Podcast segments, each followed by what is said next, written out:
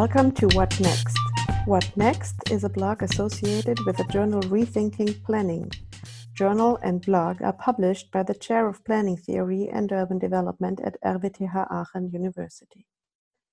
What Next provides a platform for an interdisciplinary exchange on the profound change that we expect to happen in our neighborhoods, cities, and regions during and in the aftermath of the global spread of the new coronavirus. What happens now? What comes after? How will issues, actors, and processes of urban and regional development and planning be affected and possibly lastingly changed? With the interview series Concepts of Change, we invite researchers, planners, and designers to share their observations, questions, and provisional concepts on the current transformation. They report on their experiences in order to understand change, to gain orientation within it, and to actively take part with new and proven methods. What Next collects those observations, questions, and concepts on the handling and management of the ongoing change. Right now, we are experiencing times of uncertainty and of an ongoing, dynamic, and profound change. What do we know about the current process of change? At what speed? dynamics and into what directions is the current transformation heading? How does the current process differ from other experiences made in past transformations? How do we find guidance as both individuals and society? And what opportunities arise for shaping change ourselves? My name is Eva Strobel.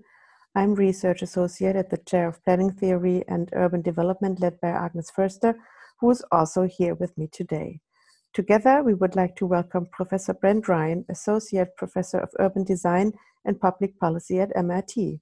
Hello, Brent. Hello, Eva, and hello, Agnes. Brent, you hold a BA in Biology from Yale, an MArch from Columbia, a PhD in Urban Design and Planning from MIT. You taught in Chicago and Harvard until you became faculty at MIT, where you teach and research since 2009. Would you like to introduce yourself and elaborate a little more what research topics have driven you so far and what you are currently working on? Hello, everyone. I'd like to think of myself as a, a researcher, a little bit as a practitioner, but I would say mostly as a researcher concerned with the built environment and how we shape and reshape the built environment, whether that's through what we think of as urban design or urban planning. Of course, architecture, landscape, and infrastructure also are, are ways in which we shape the built environment. And the built environment is also shaped through public policy. Thus, my somewhat unique or idiosyncratic title of being a professor of urban design and public policy. I'm looking to meet other professors with, with this expertise, but anyway, many urban designers, in fact, engage in understanding this relationship between things like governance, the market, and the outcome, um, which is really the aesthetic of the built environment and how that built environment influences society. My own special place in this field started by looking at deindustrializing American cities.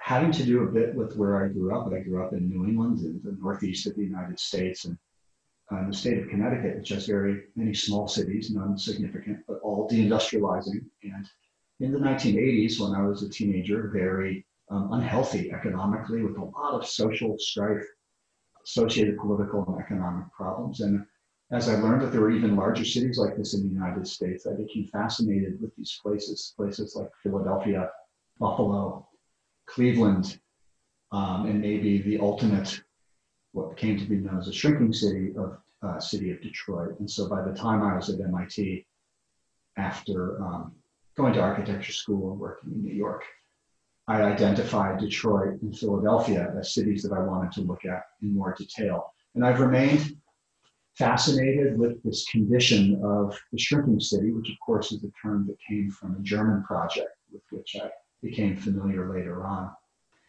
I still look at these shrinking cities today, although at MIT I've expanded my thinking and viewpoint to look at these cities in places like China, which has many deindustrializing, declining cities, as well as uh, the former Soviet countries. And Eva, I know we talked together about that um, when you were at MIT. I just published an article um, in a Ukrainian online journal called Mistosite that looks at the city of Kiev and Kiev's general planning. Kiev's not a shrinking city, but every other city in Ukraine is deindustrializing. So I'm fascinated now with the former Soviet countries and the great project of five-year plans and the industrialization that occurred in the 20th century. Japan, however, is also a place with a lot of shrinking cities. And this past semester, to bring you up to the current times, I did an urban design studio in Calcutta, India, looking at abandoned jute mills in this city. Uh, the jute mills were constructed uh, originally by the British and later became owned by uh, consortiums, um, many from Western India. And today, many of these buildings are abandoned in a city that we think of as a growing, rapidly growing city. But actually, Calcutta is a, is a rapidly aging city. And what I started to see, and this is a new interest of mine, in places like Japan and China, I know this is also true in Germany, is that the process of shrinking is not just a process of deindustrialization, but it's a process of aging. So demographic transition and aging is something that I'm starting to get interested in. It's not fully manifested in the United States, but Europe, of course, Western Europe especially, but also Eastern, rapidly aging societies. And that uh, is going to have a lot of interesting impacts on cities. It's not a short term crisis like coronavirus, it's more of a longer term one like climate change, except that aging has come from human prosperity, not from human mistakes or human malfeasance. Aging comes from prosperity in society and especially from women's rights and women's control over their own lives and economic well-being. And uh, it's a really foundational aspect of, I think, changing society, which gets into global dynamics, which we can also talk about today. So I hope that's enough on me for now. Thank you very much for this introduction, Brent. You are a real hybrid between architecture, planning, and research with all the contradictions. We expect that this coronavirus, which has formed its own sort of crisis, will lead to a lasting exceptional situation that we will have to manage over a long period long is maybe relative, but we're talking about a year or two years, and that affects all scales cities, regions, and the neighborhood scales. So, in this interview, as part of the series Concepts of Change, we would like to hit three basic questions. What do we know about this change? That right now and in close future is probably happening. How can we find orientation in this change as individual or society? And how is it possible to actively influence this change if we want to do that that is happening and how can we shape it so let us start with what kind of change you could observe in your neighborhood or your town during the past three months how are things currently developing what is perceptible so far so speaking from the united states i think what i've observed uh, actually relates to something that i've found in my previous research, which is that a phenomenon, almost in the manner of a meteorite from outer space, just lands somewhere. And although the meteorite may be the same wherever it lands on the planet, it's going to land in many different places. And in that way, coronavirus was like, in the manner, in a way of deindustrialization, but quite different. It was like a missile or meteorite that landed in every town, city, place in the United States and all over the world. And the way in which you see the coronavirus acting and the way in which you see places reacting to it has a lot to do with that dialogue between this uniform force. We don't understand the degree, of course, to which the coronavirus has mutated as it shifts around the world. Maybe it's the same one, maybe it's slightly different, but it's more or less doing the same thing. And then the almost infinite variety of human societies and built environments into which the city lands. So coronavirus landed in Boston in early March uh, 2020.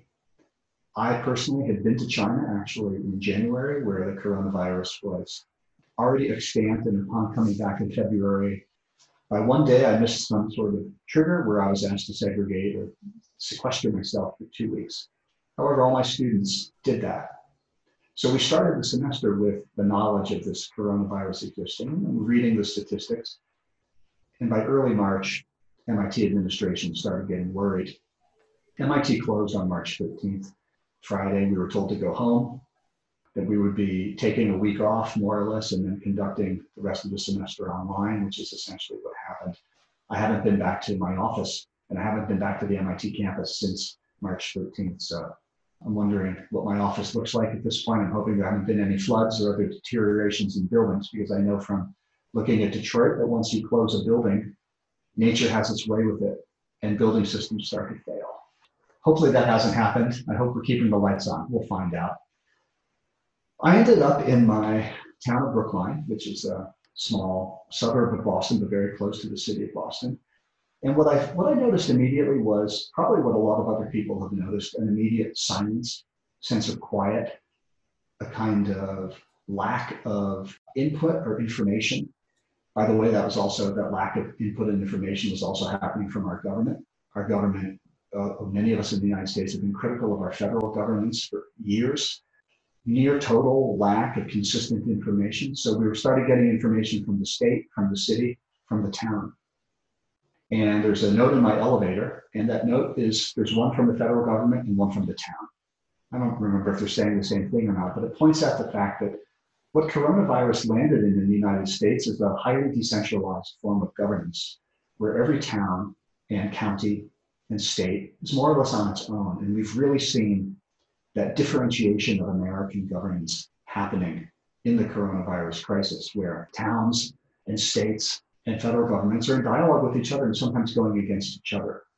Although state level governance is more or less proven to be the uh, dominant voice. So something I learned was that if you want to think about how to how to deal with emergencies in the United States, let's take this as an emergency in the future. And I'm also interested in climate change as an ongoing emergency. The state level in the United States is going to be the way that it gets handled because our federal government, like many other of these neoconservative governments around the world, was in denial or minimization of the crisis. We stopped trusting the federal government. So we started, we went back to our, we went back to our state. We actually introduced controls between people traveling between different states. And I made a joke to my friends and I said, you know, the last time there were controls between my, my state of Massachusetts and our neighboring state was in 1755. They said, Really? And I said, No, I'm joking. But there's never been in my lifetime any control on movement between states and the United States, ever, ever, ever, ever, at least not since the Civil War when we had slave states. Never.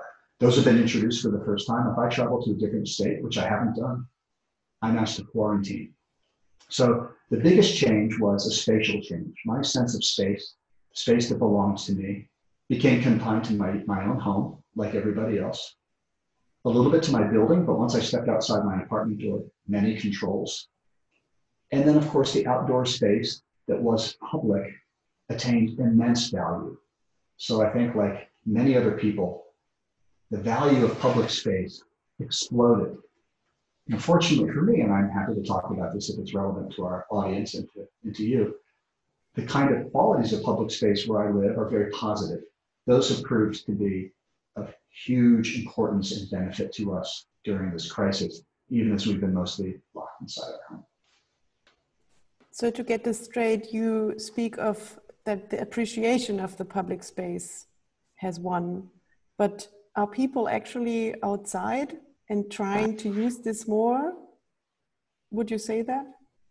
So, our, our climate in Boston is maybe analogous to Germany's in some ways, is that March and April are not always the best months to be outside. They're quite rainy. Leaves aren't on the trees yet. So the public space during the very worst time of the coronavirus crisis in Massachusetts, which was April. The middle of April was about the peak in terms epidemiologically, in terms of new illnesses reported and deaths. Fortunately or unfortunately, the pressure on outdoor spaces, now I'm speaking about my neighborhood, was not enormous. Now, I happen to live in what you would think of as a bourgeois neighborhood, where people tend to have larger apartment units, and where, because of the design of Brookline, Brookline is what you would call a garden suburb. And it was heavily influenced by Frederick Law Olmsted, who had his office here from about 1885 um, until, I think, until the 1960s, his firm continued. And today, rare event in the United States. An architect's, landscape architect's office is a US national monument. It's only a kilometer or so from where I live. So Olmsted introduced a huge variety of different types of open spaces into Brookline and influenced the design of this place. It's a beautiful city that respects its hilltops with hilltop parks. I live near what is a sort of a former valley, valley with a stream, and there's a kind of vernal pool. It's like a miniature lake that grows and shrinks during the year. We can tell the level of rainfall just by looking out the window. It's a very ecological landscape, and of course, we're near the famous Emerald Necklace that's better known. That's a kind of managed and engineered water system. So I was very lucky. Other parts of Boston were not so lucky. It's a, it's a denser, more speculatively built landscape, poorer quality housing, built originally for a lower income population and today succeeded typically, but not always, by lower income population. City of Cambridge, built originally for industrial working class population, today very expensive. But the point is it's much denser and much poorer variety of open spaces. It's harder to get outside, you're more crowded. And of course, the coronavirus almost algorithmically victimized and killed more people in those places in Massachusetts. So the, the actual toll of coronavirus where I live, in the neighborhood where I live, is confined almost entirely to um, elderly housing. Two buildings away from me were half the deaths in my community, which was only about 25. I say only. It's a terrible toll. But the toll compared to New York City, only there were only about 50 deaths in Brookline compared to thousands in New York City. But we didn't even know this was happening when it was going on. I learned this in late May. And we said, oh, so I've been hearing a lot of ambulances. We were saying, not jokingly, but I wonder what those ambulances are. It was people being carried away from that nursing home, but it was it was a quiet, it was kind of a quiet crisis, and that's been how the crisis has unfolded here. But because of this intense localization, I haven't been to those neighborhoods where the coronavirus has been worse. I haven't. I've been to Cambridge only twice since the middle of March. I would like to maybe draw a picture of this change with you in light of these, because you also said it yourself already, that it somehow could be compared to a deindustrialization process. There, I thought you mentioned it because the vacancies in those deindustrializing places is, is similar in experience. Can you try to outline the differences still between those, if it's at all possible in this moment of time? What I've seen in deindustrializing cities is that the process unfolds over time. And it's an interesting thing to think about from an architectural perspective. A building is abandoned. The building might be sealed, or in the worst cases, the owner simply walks away. This is quite a common condition in American cities, as you know, Eva, and Agnes, you may have seen this yourself as well. What happens is over time, weather and humans start to act on the structure. And so over time, you see a process of deterioration when long-term abandoned buildings or businesses begin to deteriorate and weather away. And what we see when we go to a place like Cleveland or Buffalo that's had this deindustrialization happening for decades, we see the long-term result of that process. Coronavirus, the process, which will have an end that we can't see yet, the process has been almost instantaneous. As you probably know, in the United States, something like 30 million people were unemployed, 25 million. The figure is enormous. It's the largest since the 1930s in the United States, what we call the Great Depression. An enormous number. Now, some of those have been recuperated, but there are still 10, 15, 20 million unemployed. And of course, what that means is lots of businesses have failed. So as I walk down my local retail street, by the way, many Americans don't have retail streets that they can walk down. We're an auto-oriented society. But as I walk down my retail street, I see businesses that are closed. I don't know if they're going to come back. So what may happen in one year is we find that 15, 20% of those businesses didn't return. So we might see the beginnings of a kind of long-term abandonment. That remains to be seen. That will bring a variety of challenges that I've seen happening in other contexts. Fiscal challenges for municipalities that lose tax revenue. Problems perhaps of blight. Will those properties be maintained? Problems of public safety. Will those properties become sources of problems? We don't know. We don't know to what extent those businesses are going to recuperate. And I'm talking about my local neighborhood again because I haven't been out surveying other neighborhoods. Who knows what's going to happen in those places where businesses were already experiencing challenges? A major difference, though, with coronavirus and previous challenges is the depopulation is not the same.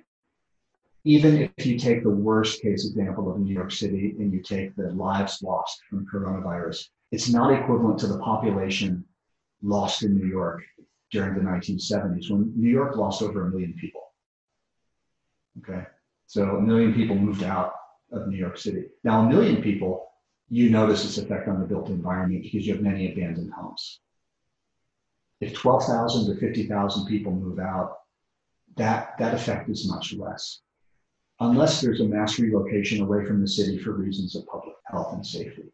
So I don't want to be a, uh, an optimist or a pessimist here and say people are going to never live in cities again. Actually, where I am, most people seem to be um, staying where they are. But the effects may not be so drastic actually on the residential built environment as they're likely to be on the business built environment. Because I think the effect on businesses has been really drastic. So that would be my first thought. Right. So we don't know when it will be normal again, if it ever will be kind of normal again, and we still we yet have to grasp what a new normality would look like. So we from this series we are constantly asking ourselves can designers play a role in the future designs of the cities that maybe the corona crisis since we have not understood what it yet is maybe we don't know about that but future transformations that may happen that we know more of how can we act during like in the meantime during this crisis or during these times right now, we can also take the efforts and reflect on what we're doing.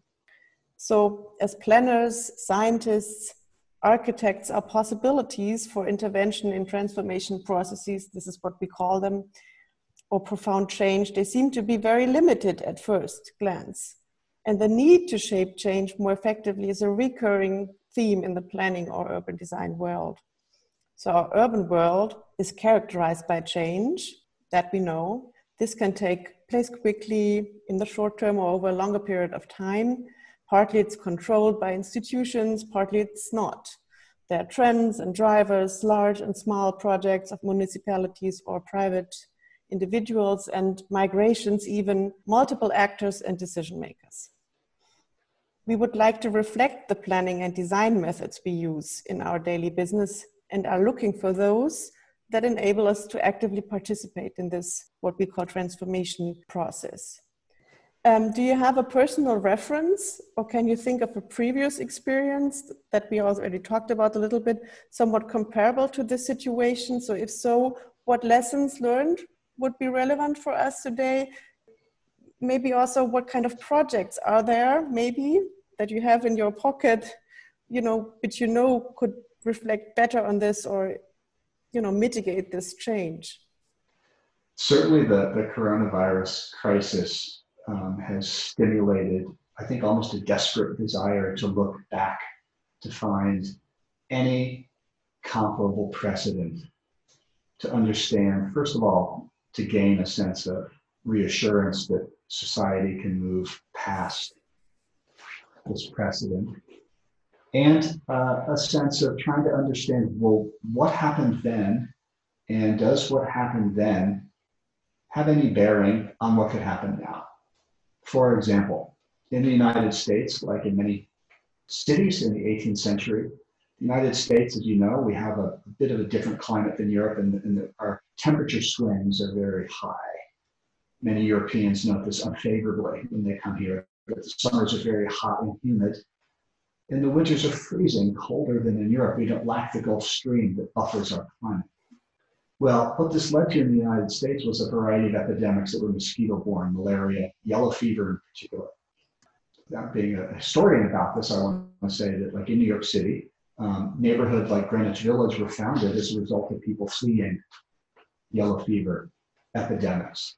So there were actually settlement shifts that resulted from that. Of course, Greenwich Village has a different street grid to the rest of New York City, the West Village. It's a very interesting one for those who know it. And eventually New York City incorporated that, but that's why there was a different street grid there for the Manhattan grid to eventually envelop. So in the past, there were actually large scale relocations out of cities.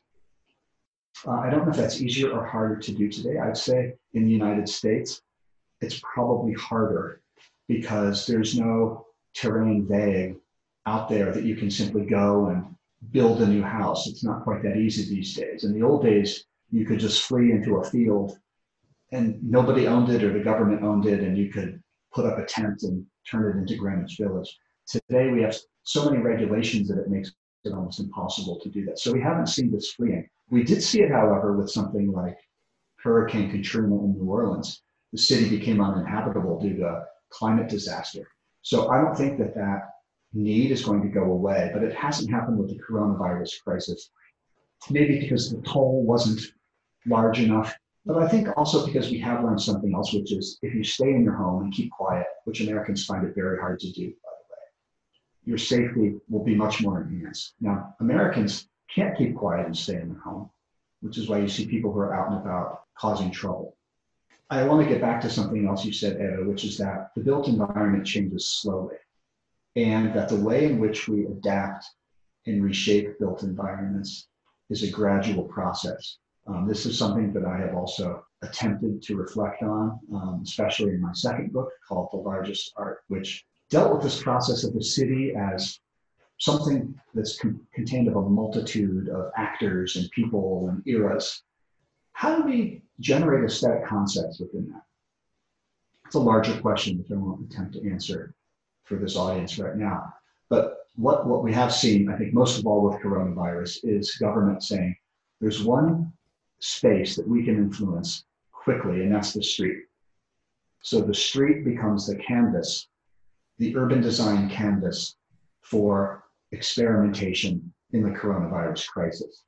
And that uh, range of street experimentations, which by the way extend to painting streets that say Black Lives Matter, in light of our current social crisis, social situation, which is not unrelated, but uh, not happening everywhere in the world. It's happening particularly in the United States. The street has become literally the canvas for experimentation. Where I live, the street has simply been cordoned off in a very crude way with these orange construction cones that you find in the United States, with a few signs taped to the, the telephone pole we have telephone, elevated telephone poles in the US.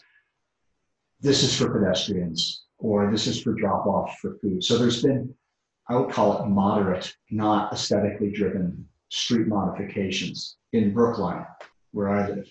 But again, this is a moderate density situation.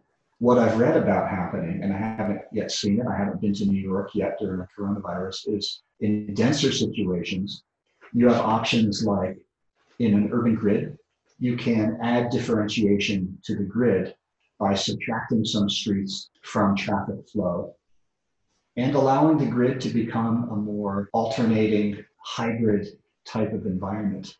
This is a great idea. I think it's an unfinished idea from the 1960s, the wildly experimental urbanism of that time, where we talked about pedestrianization, something Europe, of course, has taken up greatly. America's had a much more mixed experience with that because of our automobile addiction. So we're now again experimenting with this idea of a differentiated grid, which makes me think fondly of urban design theories like those of Kevin Lynch, who talked about things like a polycentered net in his Good City Form. So I think the street is the canvas, and I would urge all urban designers to um, pay attention and inventory those street changes Maybe we can develop a new catalog of emergency street alterations that can become permanent street alterations in future. In your book, you say that aesthetic visions for the urban world would not come from land use planners or plans or participatory processes only. You are manifesting and, and following the concept of plural urbanism. So we understand urban design as the discipline responsible for creating visions and that it is characterized by these three principles eternal change inevitable incompleteness and flexible fidelity. This is an understanding of the characteristics of urban design. When you speak about that the street would be the canvas now, how would your, your urban design understanding create tools to design then? Is this too much asked at this point, or do you intend to conduct your research on that too? Uh, well, first, thank you for referencing my book, Eva, as an author. It's always a great pleasure and an honor to hear one's um, work referenced, even, even more when it's clear that someone has read the book and learn from it. So I thank you for doing that. If you think of the city as a, as a itself as a kind of a canvas, but it's a canvas on which there are many, um, many painters, all painting sometimes simultaneously. The question whether or not the composition turns into anything meaningful is maybe a profound question for the urban designer. Uh, if you're familiar with the idea of a paint by number, Mm-hmm. well, the city is not always a paint by number, right? There's not always a preset code for how you should be filling out what happens here. You see that very much in American cities where the private actor, the individual, individualism is so strong. And you see cities that look like one person was not thinking about what the other person was doing. And that is exactly the point, except for the barest legal requirements and considerations. So the urban designer in these plural settings has limits. I think that we are moving globally toward a society where democracy, participation, respect for citizens is growing.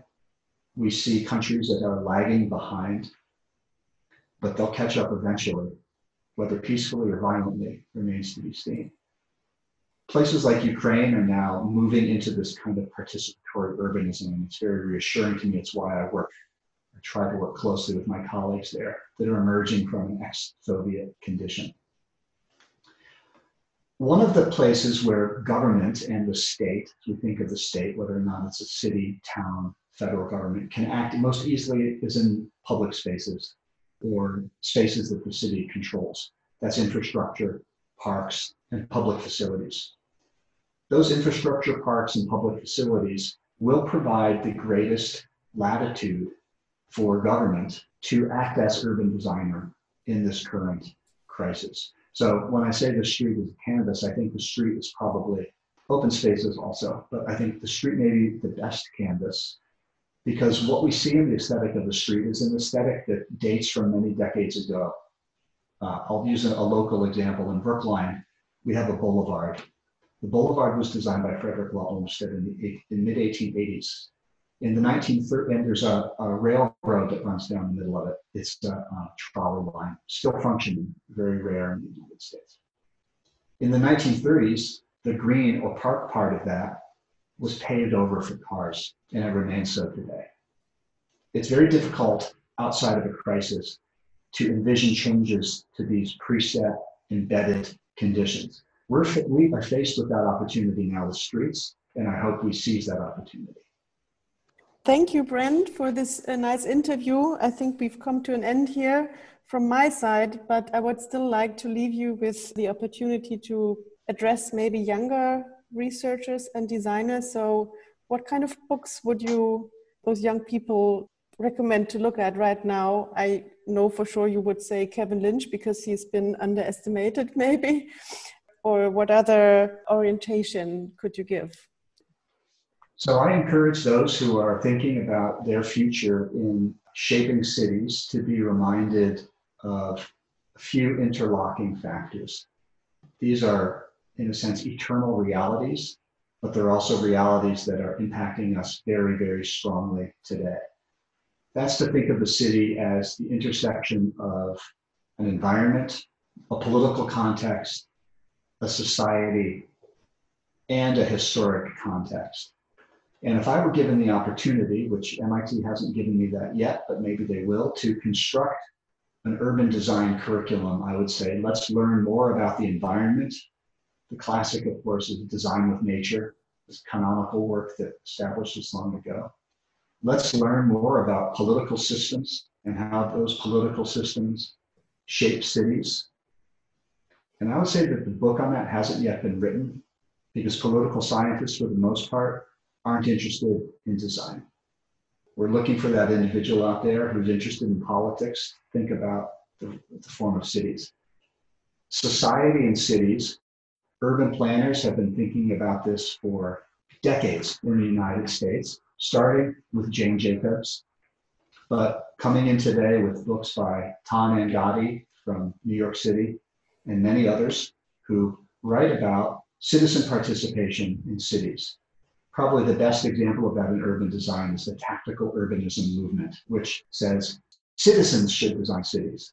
It Doesn't say much about the other factors, but it definitely it's pro-citizen. So understand that, but don't ignore the fact that you also have environment politics and you have the historic city. The city is the result of past decisions. Hopefully, those are past decisions that we like, but some of them might be mistakes. So I think urban design is not only an opportunity to project the future, but to correct errors from the past. The Chinese city, for example, will be a great canvas for correcting errors from the past in times to come. I hope that's enough exciting and excitement for our future audience. Thank you for inviting me. Brent Ryan, thank you very much for this inspiring conversation. Thank you for sharing your insights on what is currently going on in the US and the emerging research questions around the built environment today on the 19th of June in 2020. This podcast is part of the series Concepts of Change, where researchers, planners, and designers share their observations, questions, and provisional concepts on the current process of change. You can listen in.